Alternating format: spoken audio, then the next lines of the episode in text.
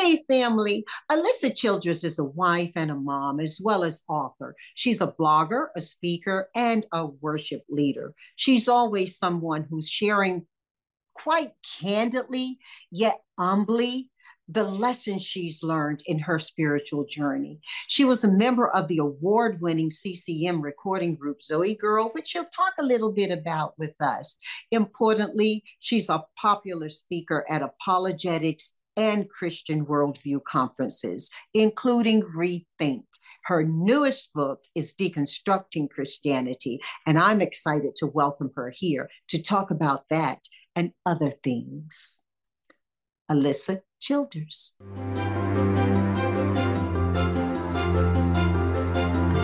Alisa, welcome. It's great to be with you. Thanks for having me. Oh, it's a pleasure to have you here today. And I thank you for coming because your new book, Deconstructing Christianity, has a provoking title. Let's jump right into it and talk about deconstruction.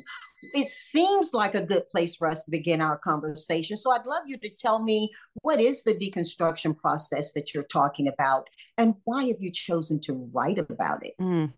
Well, deconstruction is a phenomenon that we're seeing happen it's really gained steam over the past, I would say, five or 10 years. And essentially, eh, you know, people use the word to mean lots of different things. But if your viewers may not be familiar with the phenomenon, they've probably witnessed it on social media. So, what it's going to look like is you might have a Christian celebrity, maybe an author or a musician. They go on Instagram, they go on Facebook, and they say, you know, I, I had all these questions about my faith. No one could answer my questions. And so I'm essentially leaving the faith. I'm leaving Christianity. And so often there'll be a hashtag that says deconstruction or evangelical or something along those lines. And so um, we're seeing this phenomenon happen. I wanted to write about it, especially right now, because I started to see even well meaning Christian church leaders almost try to take the word and baptize it and make it into something positive. Like, hey, you know, it's okay to deconstruct, just do it in a healthy way and uh, that that was kind of bothering me but then i thought well maybe we could talk about it that way too but there really isn't a healthy way to do that. So what we talk about in the book is that if you need to ask hard questions or press into your doubts that's wonderful do that. But let's call it something else because the bible tells us to test all things and hold fast to what is good. We want to be like the bereans searching the scriptures to make sure that what we believe lines up with it but we don't need a postmodern word to describe a biblical process. And so in the book, we basically define deconstruction as a postmodern process of rethinking your faith, but not requiring scripture as a standard, because that's often in the deconstruction movement, scripture is not uh, considered authoritative or uh, the standard by which you would derive your religious beliefs. Uh, and so we we kind of want to separate that out and help the church understand what's happening when all these people are leaving the faith. This is really important because I'm hearing two things, and two things can be true. Two things can happen at once as well. I'm hearing, on the one hand, that you are helping people to understand and define what deconstruction means to them if it's occurring, which I would think it may be occurring for a lot of people who are not even aware of it in the immediacy of it or at the beginning of it. On the other hand, you're also informing the church, if you will. You're giving them information, and I don't know if you're giving data, but you're giving information to churches to help guide them as they continue to lead a flock of believers. Is that true? Am I hearing you well? Yeah, yeah. So our primary audience for the book is Christians who are experiencing deconstruction on the outside. So this is not the book that you're going to give to your friend who's in deconstruction. This is not the book you're going to give to someone who's who's going through doubt. This book is really written for their loved ones, their pastors, their parents, their brothers and sisters, their spouses because we wanted to give the church a resource to understand this phenomenon and really ultimately to help them be able to navigate relationships they have with people who are in deconstruction and hopefully minister to them as well. So, give us an example of destructive instances of deconstruction so that those of us who really care about our community are able to recognize up front when it's occurring. Right. So that's a great question. And ultimately, this is a phenomenon that's largely happening online. So, what will tend to happen is the person who is deconstructing but basically comes to the conclusion that Christian, like historic Christian beliefs, the sexual ethics of the Bible, that these things are actually toxic and harmful and abusive to people. So, what will often happen is the impetus for them to disconnect from their church community and even sometimes their blood family. In fact, night after night, when I speak at different places, I meet elderly couples who have grown children who are in deconstruction and the the grown child has cut them off or said you can't see the grandkids or even sent them what's called a no contact letter which is something we see very often in this phenomenon. And so they're perplexed. They don't know what to do. Um, but to recognize it typically what will happen is they'll leave their churches and leave their family uh, relationships and find community online.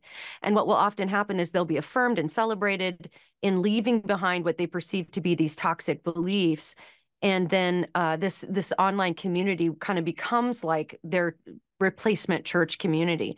So one thing to look for might be if someone starts talking about historic Christian theology in terms of like this is toxic theology, you're a toxic person, what you believe is harmful.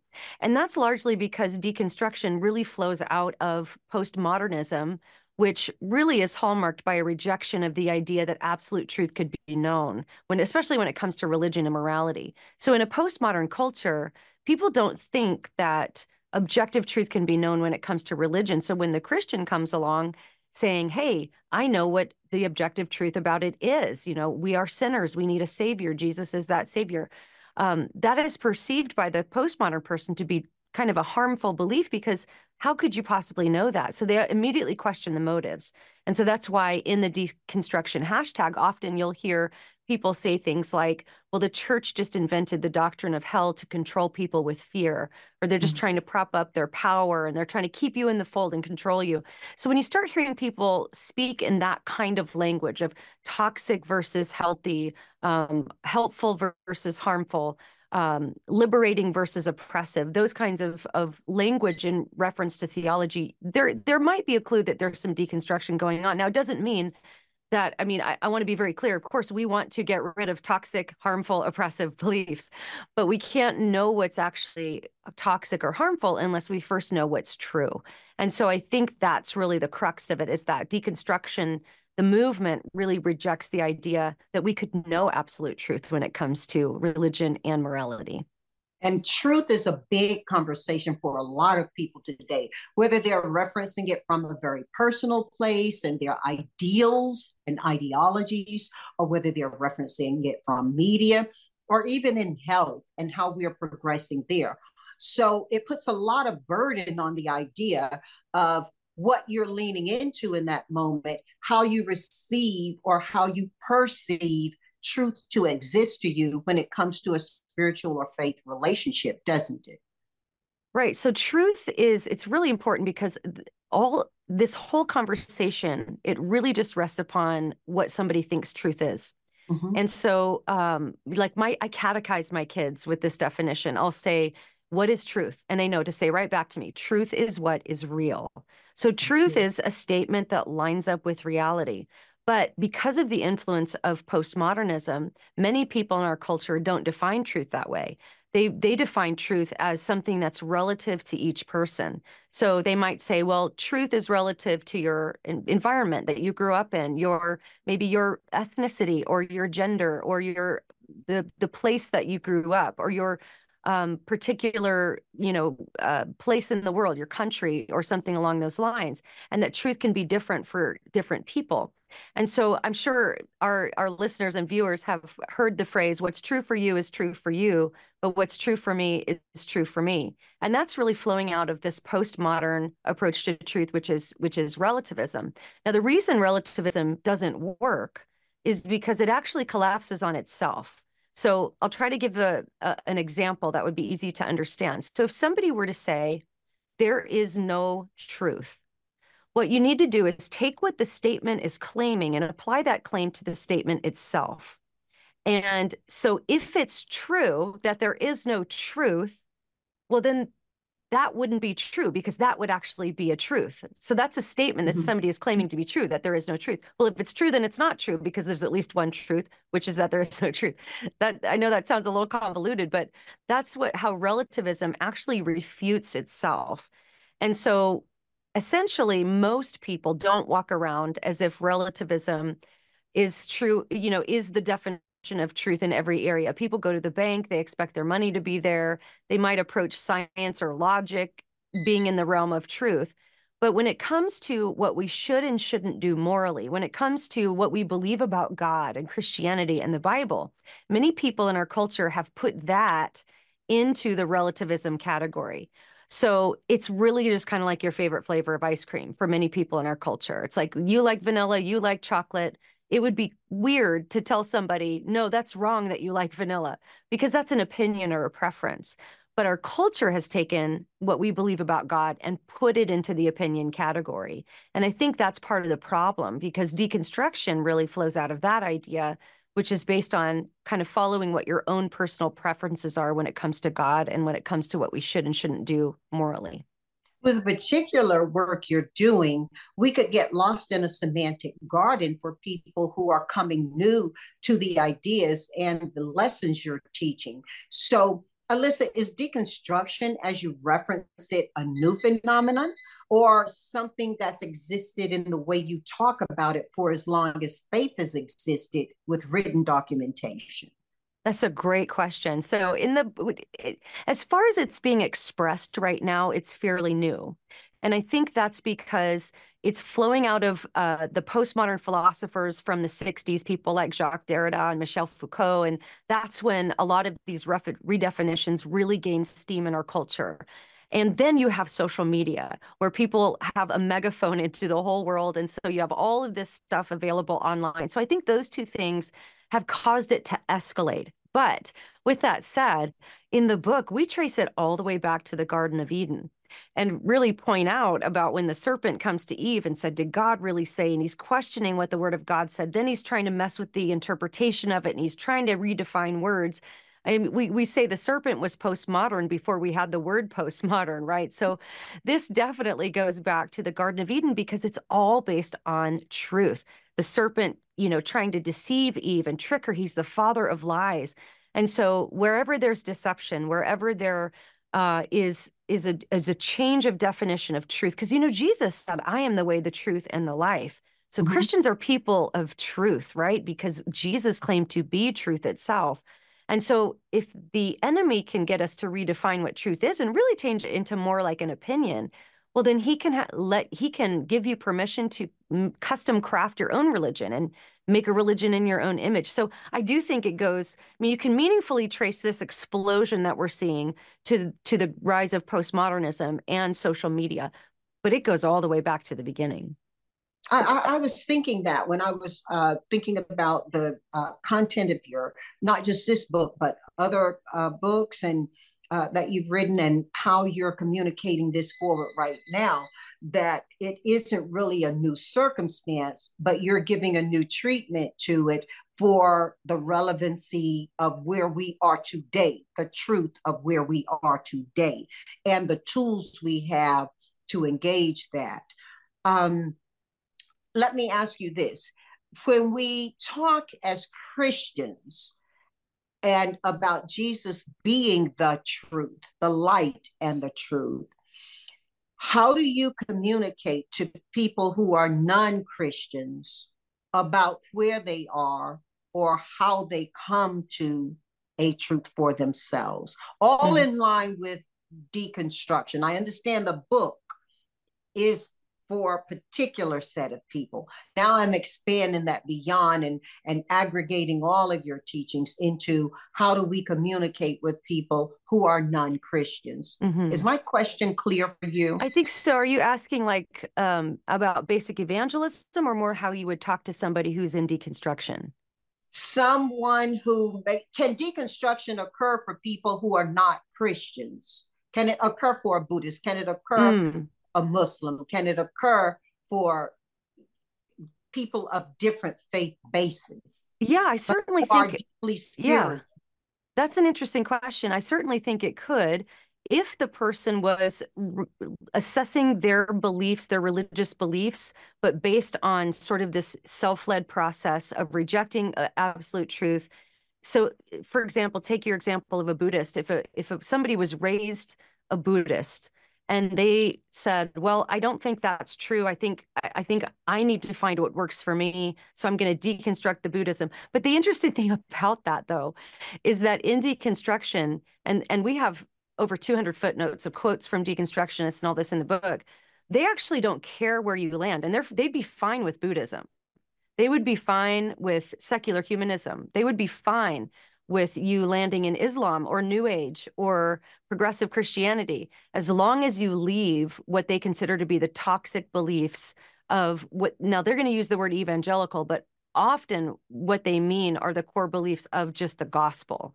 So any kind of uh, objective statement like hell exists or that Jesus is the judge or that you're a sinner these are seen as toxic. So, you know, Buddhism is going to be a fine place to land for a lot of people because they can just it's very pragmatic. They can just follow the Buddhist eightfold path and and and kind of custom craft it however they want. Um, but I certainly think that our definition could apply to people of other worldviews. But for example, let's say somebody was raised in a very legalistic sect of Christianity that had a lot of unbiblical teachings. Okay. And let's say they grow up and they go, you know, I'm going to question these teachings I was taught. And they get out their Bible and they compare what they were taught with what the Bible actually says. And they they are going on a deep uh, soul searching journey to try to get rid of unbiblical teachings, op- oppressive teachings, even um, teachings that that were very legalistic and they separate that, but they remain a Christian who believes in the Bible, who believes in Jesus, and they correct those views, we would actually not call that deconstruction. And that's mm. because they're basing their journey on truth. They want to find out what's absolutely true about God, and they want to reject the unbiblical teachings that they grew up with. We would only call that deconstruction if the person's way that they were doing it was self led, like i'm just going to live my truth. I'm going to reject the ones i don't like and kind of custom craft something that i do like. But if they're if they have an external uh, external authority for truth that they're pursuing we would not call that deconstruction. We would only call it deconstruction if it was more of a um, i want to live my truth and i'm going to just find what works for me and with disregard for what's actually true outside of themselves so you you you just keep creating new questions for me as you continue to talk. A friend had shared with me, a professional friend had shared with me several years ago that um, Christians teach at a young age, and I'm putting Christians in quote, not to say all Christians. Christians teach at a young age not to question God, and Jewish people teach please question your faith. And, you know, the idea is that the more you question, the more you learn, and the firmer you become in, in, in, in, in a strength about your uh, faith. What's your impression of that analogy? Yeah, I think um, it, I would not advocate telling people not to question God. I would say question, question all of it. In fact, the Bible even has the example of the Bereans where they were questioning what Paul said and they were searching the scriptures daily to see if what Paul was saying was true. So I think we have biblical precedent for questioning. In fact, we have a whole chapter in the book on questions. And I think that it's important. I wanted you to get to that and lean into that a little yeah. bit. I think it's a fascinating chapter. Yeah, absolutely. Because I think it's important to even to communicate to kids who are growing up in the church that yes, we want you to question. We want you to we want you to know why you believe the Bible is God's word. We want you to know why you believe Jesus is the savior, why we believe that he was raised from the dead. But as we point out in that chapter section, the problem sometimes is that people grow up in environments where they're told that. They're told, you can't question God. You can't question this. You just have to believe. And so they keep pushing their questions and doubts down, and then it just all comes tumbling out. And I don't think that's healthy. I think we should we should provide spaces where people can ask questions, but not all questions are honest questions.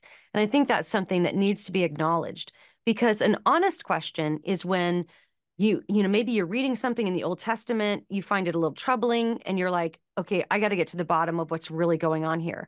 And you're looking for truth. And that's an honest question.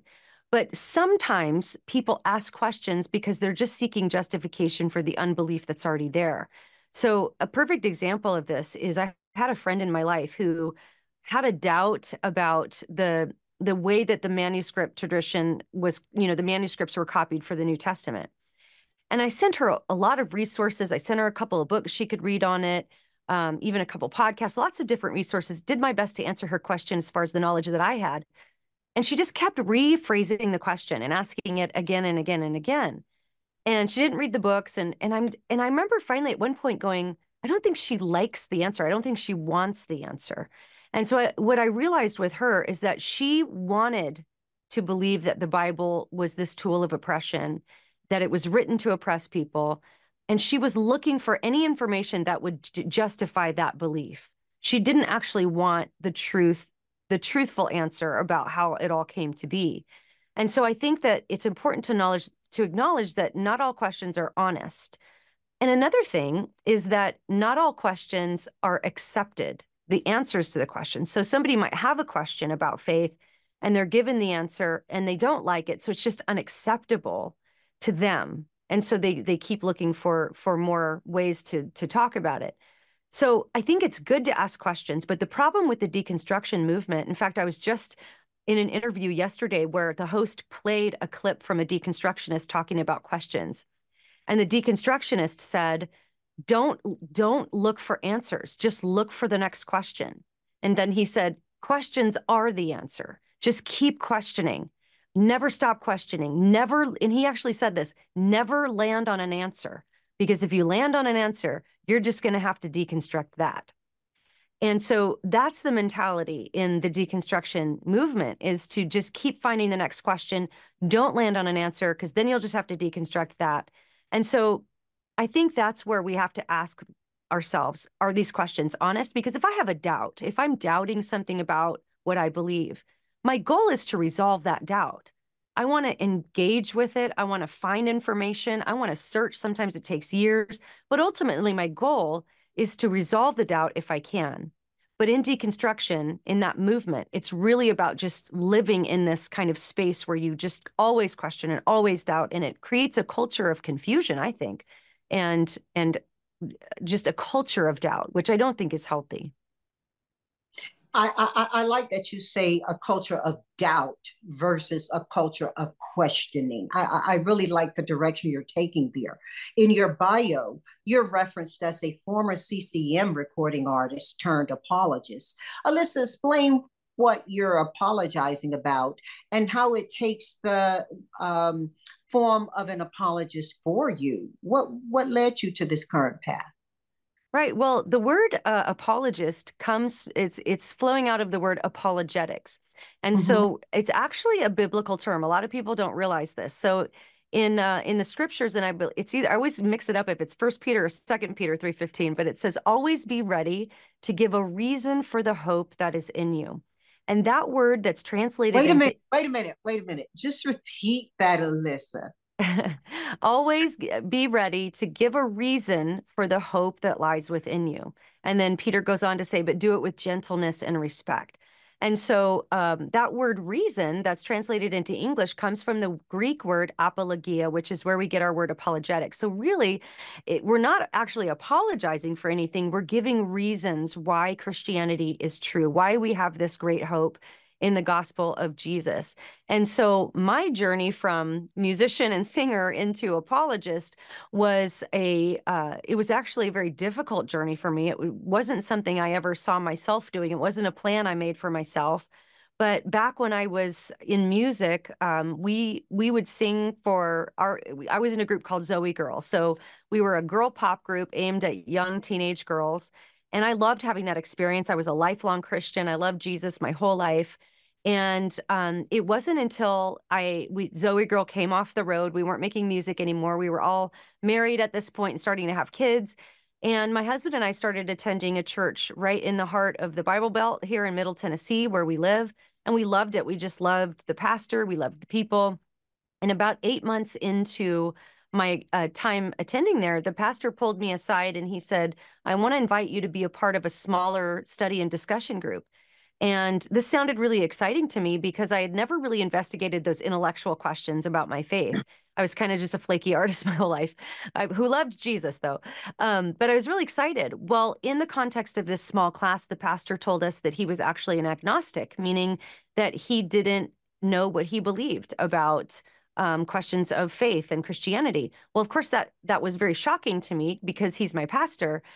But um, I just vowed to keep an open mind. But over the course of the time I was in this class, he took all the beliefs that I had cherished my whole life. He picked them apart, he explained them away, and ultimately um, caused me to go into a time of deep questioning and deep doubt to the point where I really, at certain times, wasn't even sure if God existed at all. And so I cried out to God one night and I said, God, if you're real, if everything that I've ever believed about you is true, I need information. And so I'm so thankful to the Lord and his faithfulness to lead me to study things like apologetics and church history and systematic theology and philosophy and uh, just about anything I could get my hands on so that I could look for reasons and evidence for why I believe what I do and, and what is true about what I believe. And so I, I'm really thrilled to have found other apologists who were giving these reasons. And so that's what I do today is I help other people, you know, know the reasons for why we believe these things are true. When you talk about reasons and you go back to the uh, context or the meaning of the word, it reminds me of when we were raising our children. Um, we we would, as an example, if homework wasn't prepared well or timely. We'd ask what that reason was. And if they would tell us because my rehearsal ran late, we'd always come back to them and ask them, please define whether that's a reason or an excuse and mm. teach early on to dig in.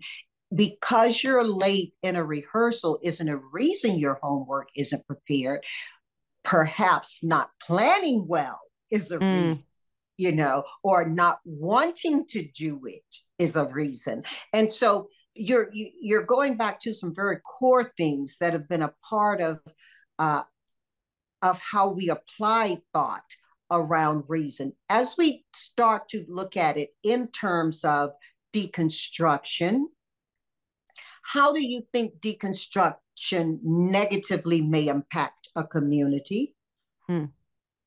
That's a great question. Well, it it's it's it has a great impact on community because typically when someone the only people who deconstruct as far as how we're talking about it with faith uh-huh. deconstruction they're coming out of churches right these are these are people who probably grew up in church and so it has a massive impact on the community because what tends to happen is the person who's deconstructing truly believes that the Christians in their life are toxic people, their beliefs are harmful to people.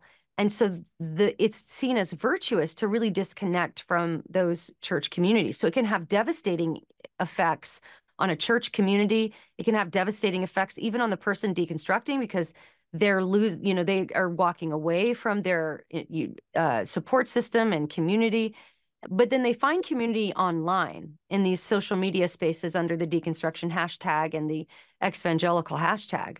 And so it, it actually has had devastating effects in families. Um, night after night, like I, I mentioned earlier, I, I meet parents who have come up to me with tears in their eyes saying, My adult child has deconstructed. They won't let us see our grandkids. They're telling us we're toxic people. Um, in some cases, they'll even receive a letter from their loved one who says, I don't want any more contact with you. Don't contact me. Don't text me. Don't call me. And so it, it really tears communities apart and it, it, it can have a devastating effect on the community. You know, you've talked a, a, little bit in brevity just now about a period of doubt about your faith.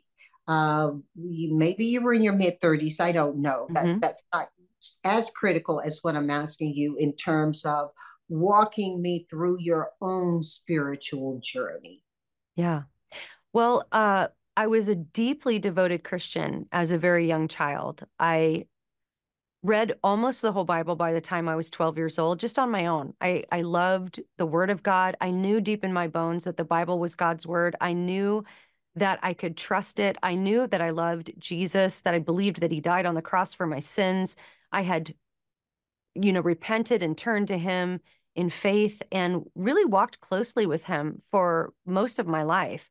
Even going into high school, I was um, I went to a Christian high school where I was the the school chaplain. I led uh, the worship team, and we did Bible studies. And I, I, was just really committed to Jesus. I I was all in, and I, I say that because I wasn't just sort of a part of the church community and just kind of liked it and it was like whatever that's fine. I mean i i really loved jesus. I had an active prayer life an active bible study life. And so um but i never questioned what i believed as as a young person. And it's interesting that i didn't because we did a lot of um, homeless ministry and that was with my mom. And then with my dad we did a lot of what he called uh, street evangelism. So we would go out to Hollywood Boulevard, or we would, I grew up in Los Angeles, so we'd go there or somewhere like Skid Row. We'd set up a, like a stage and people would sing. And then those of us who weren't on the stage would go out and witness to people. We would share the gospel and hand out gospel tracts. And so even at like 13, 14 years old, I met a lot of people from other worldviews who thought that what I believed was not true. Um, but I nothing they ever said rattled me. And I think that's because I could walk away from what they were saying. I could I could just dismiss it and then move on to the next person.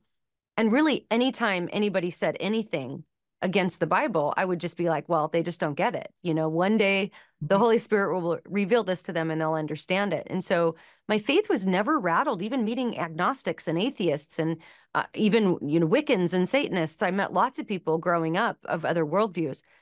And so it really wasn't until I, I was in this class that all of that really, I don't know, uh, took root. And I think part of the reason as I analyze it and I think back about it, I think part of the reason it was had such a profound effect on me is because it was from my pastor that I trusted. I had really come to respect him and I thought we were on the same page. So it was very confusing. It was an incredibly disorienting and confusing time because, unlike the person when I was witnessing, I couldn't just walk away. This was now information that I knew that I couldn't unknow. And so it forced me to really dig deeper. But I do think there was maybe an element in my spiritual journey that led to that a little bit. And that's when I was touring. You know, we were touring all over the country when I was in ZOEgirl. We were um, traveling a lot. So I was tired. I was struggling with some depression. I had become a little bit apathetic. I wasn't reading my Bible every day like I had before. I was not attending a local church regularly because we were gone most Sundays and I just did not like it's the question you ask your kids is that a reason or an excuse? This is an excuse is that I was I was just tired and I I didn't feel like going to church when it was when it was uh when we were home on a Sunday. So I lost touch with the local church and I think a lot of those reasons put together I still loved Jesus but all those reasons together are probably what made me vulnerable to um being open-minded enough to to listen to what the pastor had to say. And um, of course i mean i i guess I, that's not the best way to word it. I, I think vulnerable in the sense that i was more easily confused i think than if i had really been in the word every day connected to a local church. I'm not sure it would have rattled me quite as much but it really did. And it it propelled me into a faith crisis that felt like i had been thrown into just a stormy ocean of doubt with these huge waves just crashing over my head. And I, I was just dog paddling, trying to keep my head above water. And so I am so thankful to the Lord for leading me to resources and apologists and theologians and scholars and all sorts of different people that had been pondering these questions a lot longer than I had and um, had re- written lots of books on these things. And so it was very uh, encouraging to know that that all of that information was out there. You know, you talk about vulnerability, and these days, people are receiving so much data, so much noise, oftentimes all at the same time, while attempting to define or redefine where they are in their lives there are different ways to achieve a goal of finding that. And while this isn't necessarily about deconstruction, certainly your journey has taught you something about how to find that place that you can just clean out and be ready to move forward. Talk about that for somebody who may be listening right now and is just looking for that. They're not even at the point of deconstruction. They're just looking to how do I clean out this noise that I've got? How do mm. I find my place? Mm. Yeah, well, you you are not exaggerating. We live amongst a lot of noise, and I think that you know, social media can be such a great tool to share the gospel, to get truth out into the world, but it also can have a lot of really negative effects too. And I think, I mean, my advice for anybody would be it's really okay to get off social media for a little while. It's it's really okay. You're not going to miss out on on anything. And so um I think sometimes we need that. We need just times of silence. We need to block out all that other stuff. I, I think for me, in a practical sense, just on an everyday thing, I've thought a lot more in recent years about discipline and about disciplining myself to take time that's blocked for certain things. So were you getting into my home when we were raising our children? Another thing we if you ask my kids, you know, a reason isn't they'll say an excuse. If mm-hmm. you ask them discipline is, they'll say not a dirty word. Because mm, that's good. Yeah. Not a dirty word. Uh, but it is for a lot of people. It feels like a restriction or a denial or or or, or a harder thing than it worth, you know, the juice isn't worth the squeeze kind of thing. Please continue your thought yeah. on that. That's that's good. That's good, good. Um, yeah, so I think that um, so many of us, you know, for example, this is something I've really tried to do, and I don't do it perfectly, but I am working on it. One thing I've tried to do for myself is like I don't I don't use this until I'm done with my Bible study for the morning. You know, because our tendency is to roll out of bed, pull this out, start scrolling, and then you get in rabbit trails and you get distracted, waste a bunch of time. So I've tried to really just put that down, get my coffee, do my Bible study, get some of my prayer time in before I even think about opening any kind of a social media. Of course, I'm not a huge fan of social media. I have a a team of people that run my pages for me, which I'm so thankful for that because I just don't think I have the bandwidth for for being on social media all the time. Um, but yeah, I think that it's it's important for us to regulate ourselves with these things. And and I think the other thing that I don't know if this is directly related to your question, but I thought of it as you were talking. Mm-hmm. I think it's so important for us to know where what our anchor is, like where we plant our feet. And so for me, no matter what newfangled idea comes along, no matter what, you know, fancy book on prayer comes out or whatever it is that everybody's into, I know that my anchor where I plant my feet is on God's word. And so I can take whatever that is if I want to, or I can, I don't have to have it because I have the word of God. But so if I want that, it, is that going to be part of the formula for the path to reconstruction? I would, I mean, I would hope so. I would certainly hope that if anybody has deconstructed, then and then they may maybe they do now then at that point want to pursue truth. I think if they if they pursue truth, it will lead them to trusting the Bible as God's word. And yes, I would say construct your beliefs based on God's word and then and then no matter what's going on around you you know you have that solid place to plant your feet and whatever newfangled thing everybody's into you, know, you can engage with it if you want to but you have a standard to compare it to to say okay i'm going to judge whether or not i agree with this based on if it agrees with the word of god and that has brought so much stability into my life because it also takes us out of the realm of depending so much on our feelings because I think so often Christians are so dependent on, oh, did I feel this or did I have this experience? But if we have the word of God, we plant our feet on that, then we know it's true whether we feel it or not. And that's actually a place of great freedom. It has been for me, at least. So I asked you earlier something around the idea of Christianity in the face of other faiths, especially in this world torn on the issue of religion and denominations. What's the big message or aspect of Christian faith that you're conveying to people that you hope they are receiving from you, Alisa? Mm. I just would hope that people would know that I think the Christian worldview is the best explanation for reality. if you think about all of the deep questions people ask, everybody asks these questions at one point or another. What is, what is the meaning of life? What are humans?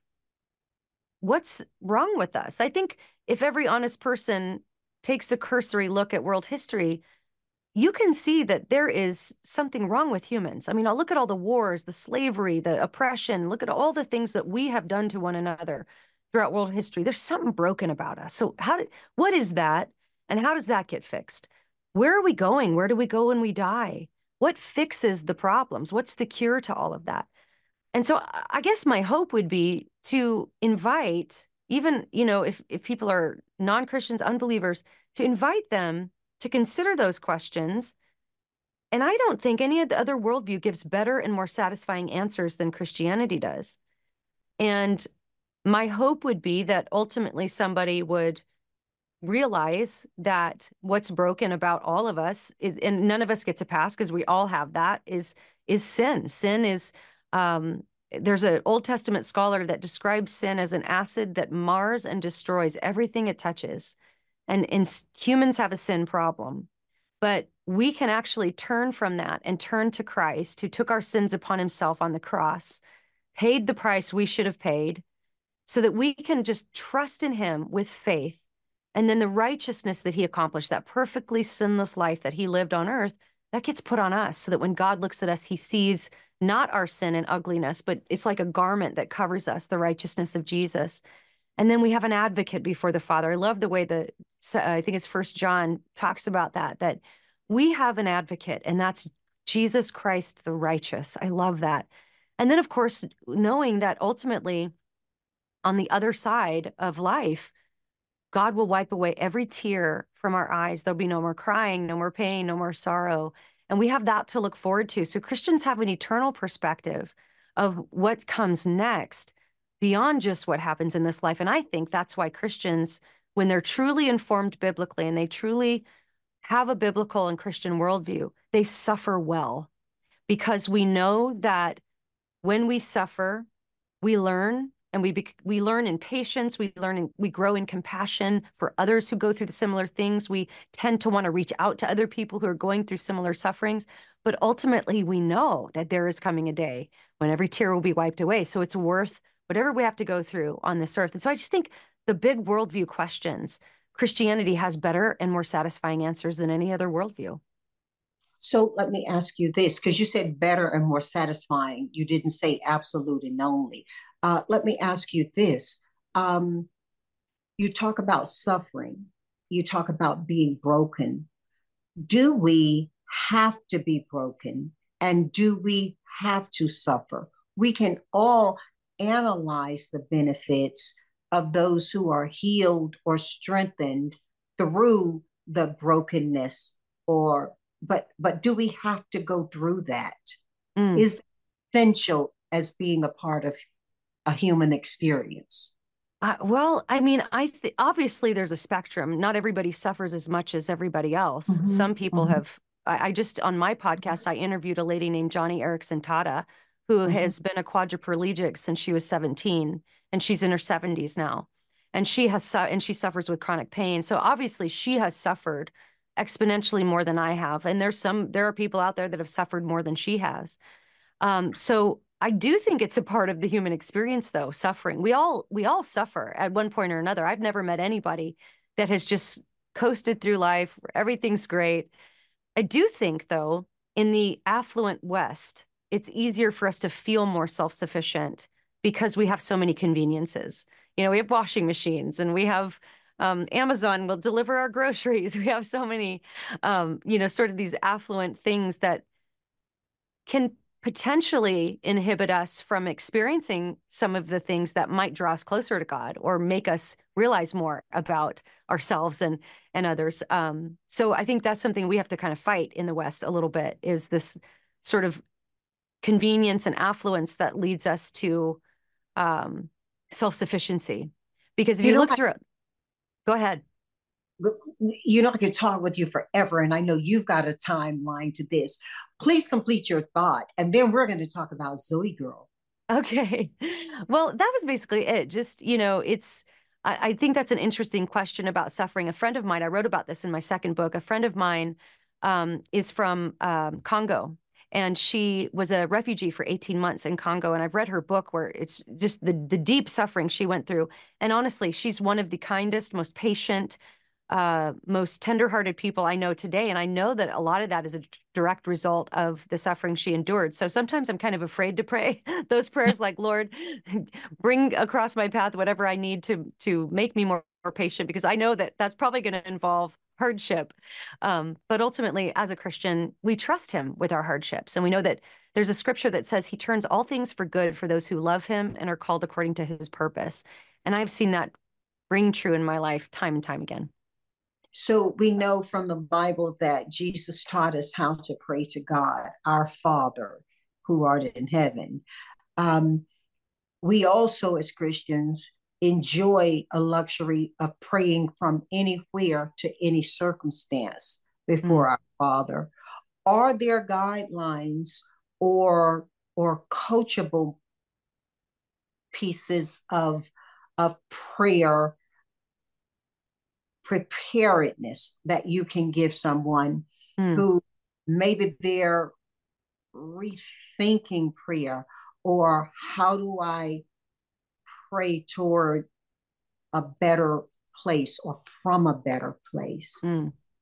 Well, I, I, you, you said it perfectly. Jesus, if there's anything like there are some things in Scripture that are harder to understand than others, but one of those is not prayer. Prayer is is actually this is the one time Jesus said, pray like this.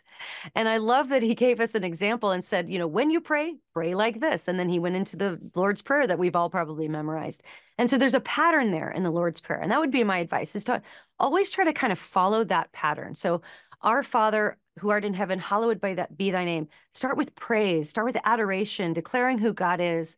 Um, thy kingdom come thy will be done on earth as it is in heaven. before you before you proceed we had conversation about the lord's prayer a lot growing up as children. And when we pray our father who art in heaven hallowed be thy name it does establish a platform of praise that yes. we're speaking from. We were taught also that it establishes a place of trust mm. and a place of confidence when we are when we are saying hallowed be thy name the, the you know the holiest and the highest praise we can give to god it then inherently and or by default speaks to the strength and the power that That's we great. can have faith and trust in and so you know, it's interesting when you talk about it from that perspective for me, because it's taking me right back to my childhood and the things yeah. that I learned early on. Yeah, it's so great to have that pattern, isn't it? Because we know we, you start with praise and adoration, then you're praying for God's will to be done. And that's an important prayer too, because it, I think it wasn't about God needing that praise. God, we were taught God loved that praise because it established your trust in it. Mm. Not that well, it was flattery to God. Right. It's not it's not like God is a big narcissist in the sky that just needs his ego to be, you know, fluffed by us saying these things. It's actually you know, it, it's the reason we exist is to worship him, to be in relationship with him, and to praise him, to reflect his glory. And so, um, yeah, I think that, that, it sets it up that way. And then, you know, moving through the prayer, there's repentance, there's um, forgiving others, there's asking for his will to be done, which is important because sometimes we like to tell God what to do. And it's okay to ask for things, but we ultimately want to ask for his will to be done. And on earth um, as in heaven. Yeah, it, that's right. And then, you know, asking for daily needs, these all follow the pattern of the Lord's Prayer. So I think that would be my bit, my main advice is and there's always a new prayer book that comes out that teaches you to do this kind of wacky thing. You, know, you don't have to do that stuff. Just do what Jesus told you to do. Pray like this. And that that would be my advice on prayer. And I think also uh, the circumstance of prayer can dictate how you ready for prayer sometimes. I don't think mm. it always has to be in a quiet place humbled yourself before God. I think sometimes it can be in the midst of a stadium or in the oh, yeah. midst of a street. You know, I, I I think that God hears it from everywhere and every circumstance. Every, oh, absolutely. Preach it, sister. I mean, all day long. We mm-hmm. should be in prayer all day long. And that's the thing where it's, you know, it's good to have a time that you're just kind of focused on it. You're, you're, that's your prayer time. But don't let that make, you know, I'm just speaking to the viewers here. Like, don't let that make you stop praying throughout the day. Pray all throughout the day. He's with you. Just talk to him, you know? And, and, and, and, and mom used to teach us prayer is a two-way line it's about as much listening as it is you know you can have different forms of prayer right prayers of petition prayers of intercession but you know it's a two-way line we have to be complete in prayer don't just ask god and then hang up you know kind of like sending an email and waiting to see what's going right, to happen right you you do back in the days when we sent emails. Um, you don't have to do that. I, I I could talk with you forever on just this, and and you know gosh, but we do have a timeline that I want to respect for you. Let's talk a little bit about ZOEgirl and some of your favorite memories of that time, and importantly, any insights you gained during that time that mm. di- dynamically or directly uh, contributed to your spiritual journey. Mm. Well, it was a it was a wild ride. It was about seven or eight years of nearly constant touring or recording. Um, you know, I was 25. I moved to Nashville to be a part of ZOEgirl, and it was a whirlwind experience. I got to play Madison Square Garden with Carmen. Remember Carmen, the yeah. the artist? I got to yeah. play Madison Square Garden. I got to play the Rock and Roll Hall of Fame. Got to play in a lot of amazing venues. Um, in fact, our first tour was a teeny tiny little tour. And then our second tour was the Carmen tour, and that was an arena tour. So almost right off the bat, I was touring in these giant arenas and performing in front of multiple uh, thousands of people 20 30,000 people depending on where we were. And it was just it was it was surreal. It was a surreal experience. And i did learn a lot about um, the importance of remaining consistent with your prayer and devotional life because I didn't do what I did not do that well. And I do think that is what set me up to be vulnerable to um, this just crushing doubt that I would end up in a little bit later. But it was a really sweet time. There were things I struggled with. I didn't do well with touring life. I, um, like I mentioned, I was struggling with some depression and um, I just didn't do well. My husband did it for like 40 years. He was a drummer and then a road manager. He toured for 40 years and he did great. I just did not do as great as he did. so um, I learned a lot. I learned that about myself. Um, much lo- I love to be home. Although I do some traveling now, and as a more mature woman heading toward my 50s now, um, I really enjoy it. And I and I'm and that's actually I took the lessons from maybe the mistakes I made in ZOEgirl and I I fix those now. So I when I'm traveling, I get my exercise, I do my Bible study, my prayer time, and sometimes, you know, if I'm tired and it's been a long run, I'll put on a Bible teaching. Just I'll go out and walk and put a Bible teaching in and kind of get spoon fed a little bit. And you know what? That's great. If if that's what you need to do, do it. You know, if you if you're exhausted and you can't just sit down with your concordance, you know, put put on some good Bible teaching and and just let your soul be edified by the word of God. And that's what I try to do. So it was a sweet time. It was, um, like I said, a whirlwind. We did photo shoots and video shoots and all those things that, you know, come along with it. Um, it was a, it was a really fun experience. Yeah. What's all, what's fun isn't always filling though. And I get That's it. right. That's right. It glad you mentioned concordance because so many people are reaching for the Bible and not the guide that helps them, especially if you're not as mature or as um, as detailed in how you're how you're taught to read the Bible. You know, mental health is a busy area of conversation these days, and many people, thankfully, are getting professional help where it's needed, but many sadly are not. The question of faith and spirituality are big as well, Alisa. For anybody who may be going through a period of doubt about, um, how to do their own deconstruction and rebuilding, or simply coming anew to spirituality, what advice or encouragement do you offer after all of the information you've just mm. shared? Well, my advice would be that if you're a new Christian, you don't need to deconstruct. What you want to do is make sure that what you believe lines up with what's true, make sure it lines up with scripture. And in the book, we talk about using a different word for that, and that would be reformation. Reform your faith every day and uh, do it according to truth, do it according to scripture. So if you have beliefs that you need to kind of pick apart and get rid of because they're unbiblical or untrue, do that. And let's call that reformation. And um, that would be my advice uh, to you. And for and and I would add this as well: if you have loved ones who are in deconstruction, um, that's going to be a difficult relationship to navigate. And so we have a whole chapter in the book called advice, and that's where we we present different uh, dynamics of relationships, like what it might look like if you have a spouse who's in deconstruction, or if you have an adult child who's in deconstruction, or a sister or a brother or college friend and we kind of talk through some different scenarios. And ultimately, we encourage you to live the beauty of the gospel out in front of your friend and loved one who's deconstructing. Let them see the peace of Jesus in your life and never underestimate the power of prayer. You can, even if they've cut you off, you can always pray and you can pray for them. You are never left powerless because of that. And that's, I'm so glad we spent so much time talking about prayer because you can, you can always pray for your loved one mom used to uh, my my my um mother-in-law mom used to say your children more attention pay to what you do than what you say mm. i love that you're teaching people to live out loud the examples and the lessons they would teach and and using prayer as a constancy to that wow i've enjoyed talking with you can we go four for four i know we're running close yes. to time Okay, so I'm going to ask you four questions to which you'll give me four answers. There are no wrong answers.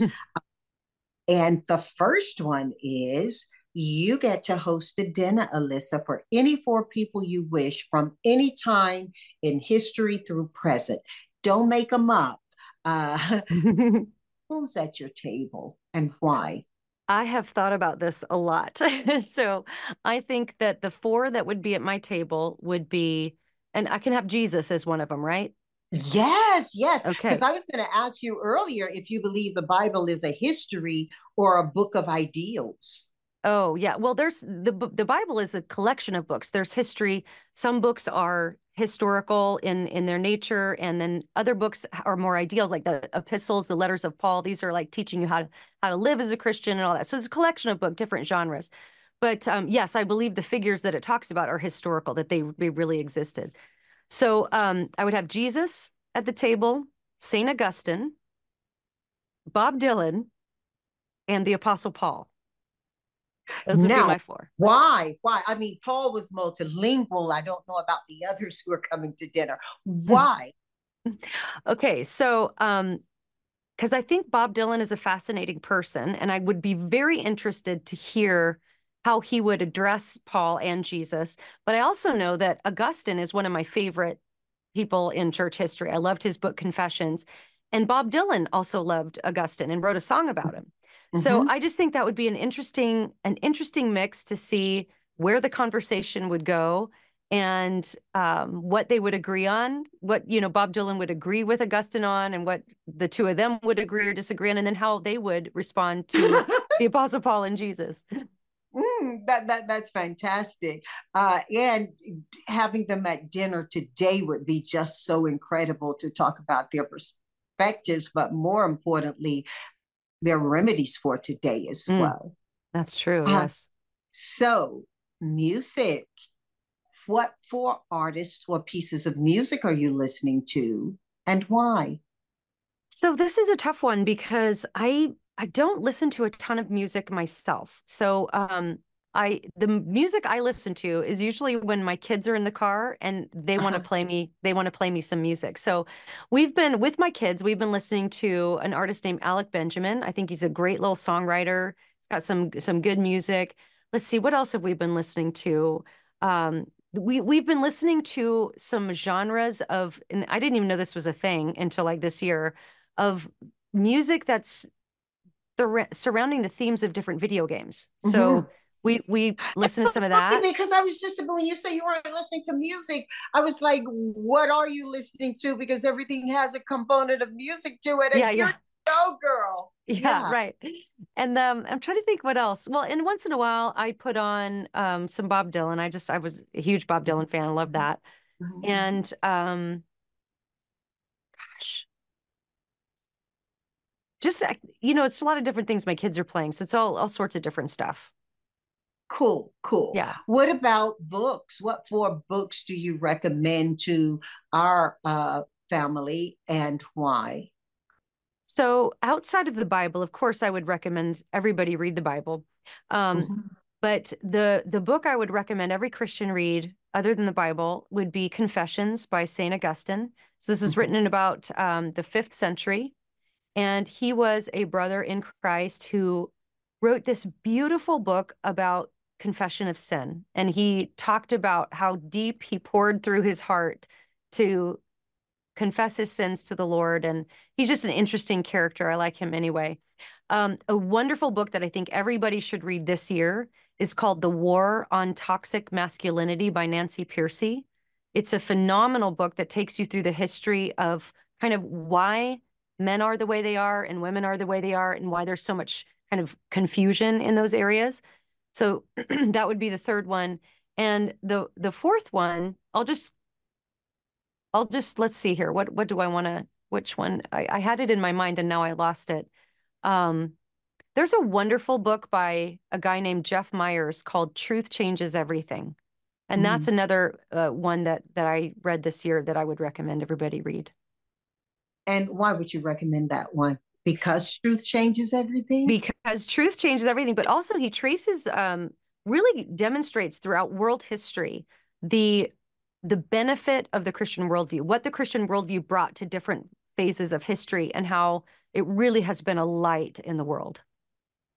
Well, we're going to go four for four. What four pieces of advice do you give our family listening now? And if that advice was shared to you by someone else, please give homage to the person or the author. Yes, absolutely. So the first one would be um, this comes from, uh, I believe, Alexander uh. I'm not going to say that right, but it's live not by lies. I think we're living in a culture that wants us to affirm things that aren't true and just live not by lies. Nobody should make you have to say something that you don't think is true just to fit in. So live not by lies. Um, the other one would be plant your feet on God's word because it doesn't change. And that should bring us a lot of relief because our culture is so radically changing. And if we plant our feet on the eternal truths of God's word, it's a yes, stable today and tomorrow and forever. That's right. So it's a stable mm-hmm. place to stand. So live not mm-hmm. by lies, um, stand on the word of God. If you've never called on the name of the Lord to save you, call on the name of the Lord. We know from the sermon in Acts that Peter said, All who call on the name of the Lord will be saved. Um, so call on the name of the Lord. And finally, I would say it's okay to live a life where you don't put yourself first. Because I think our culture is always saying, put yourself first. You need to be the hero of your own story. It's actually going to be better if you put God first, if you put your family before you. And that doesn't mean you don't take care of yourself, obviously, but put other people's needs before your own. The scripture says that he who refreshes others will himself also be refreshed. So when we serve others, when we put others first, it actually puts gas in our own tanks too. Wow, have you fueled me up? And I am so grateful for you coming on, joining our family. Alisa, is there anything I didn't ask you or anything you want to share that you believe is important to this moment? Well, I will say that um, the book comes out on the 30th of January. So if anybody wants to pre order, you can order it anywhere books are sold Amazon, Barnes and Noble, Christian Book. And then if you go take your receipt number, go over to the deconstructionofchristianity.com. You can fill out a form and you'll get some bonuses for pre-ordering. So you'll get an email with that advice chapter I mentioned for free and early. And you'll also get 60 days free access to the audiobook. So definitely if you want to pre-order, you'll get some bonuses. Go to the deconstructionofchristianity.com and fill out that form there. Oh, wow. So thank you. Thank you so much for being here. You know, when uh, our children were little, before they learned the Lord's Prayer, they would hear the Lord's Prayer from us. We taught them the supreme intelligence is my strength. All of my weaknesses are forgiven. I forgive everyone as I forgive myself. Only good is welcome into my life. You have certainly brought an answer to that prayer. You and we've learned a lot from you. I look forward to seeing you as you continue your journey. Welcome back anytime. We could have a whole conversation on prayer. And from my heart to your home, thank you. Thank you.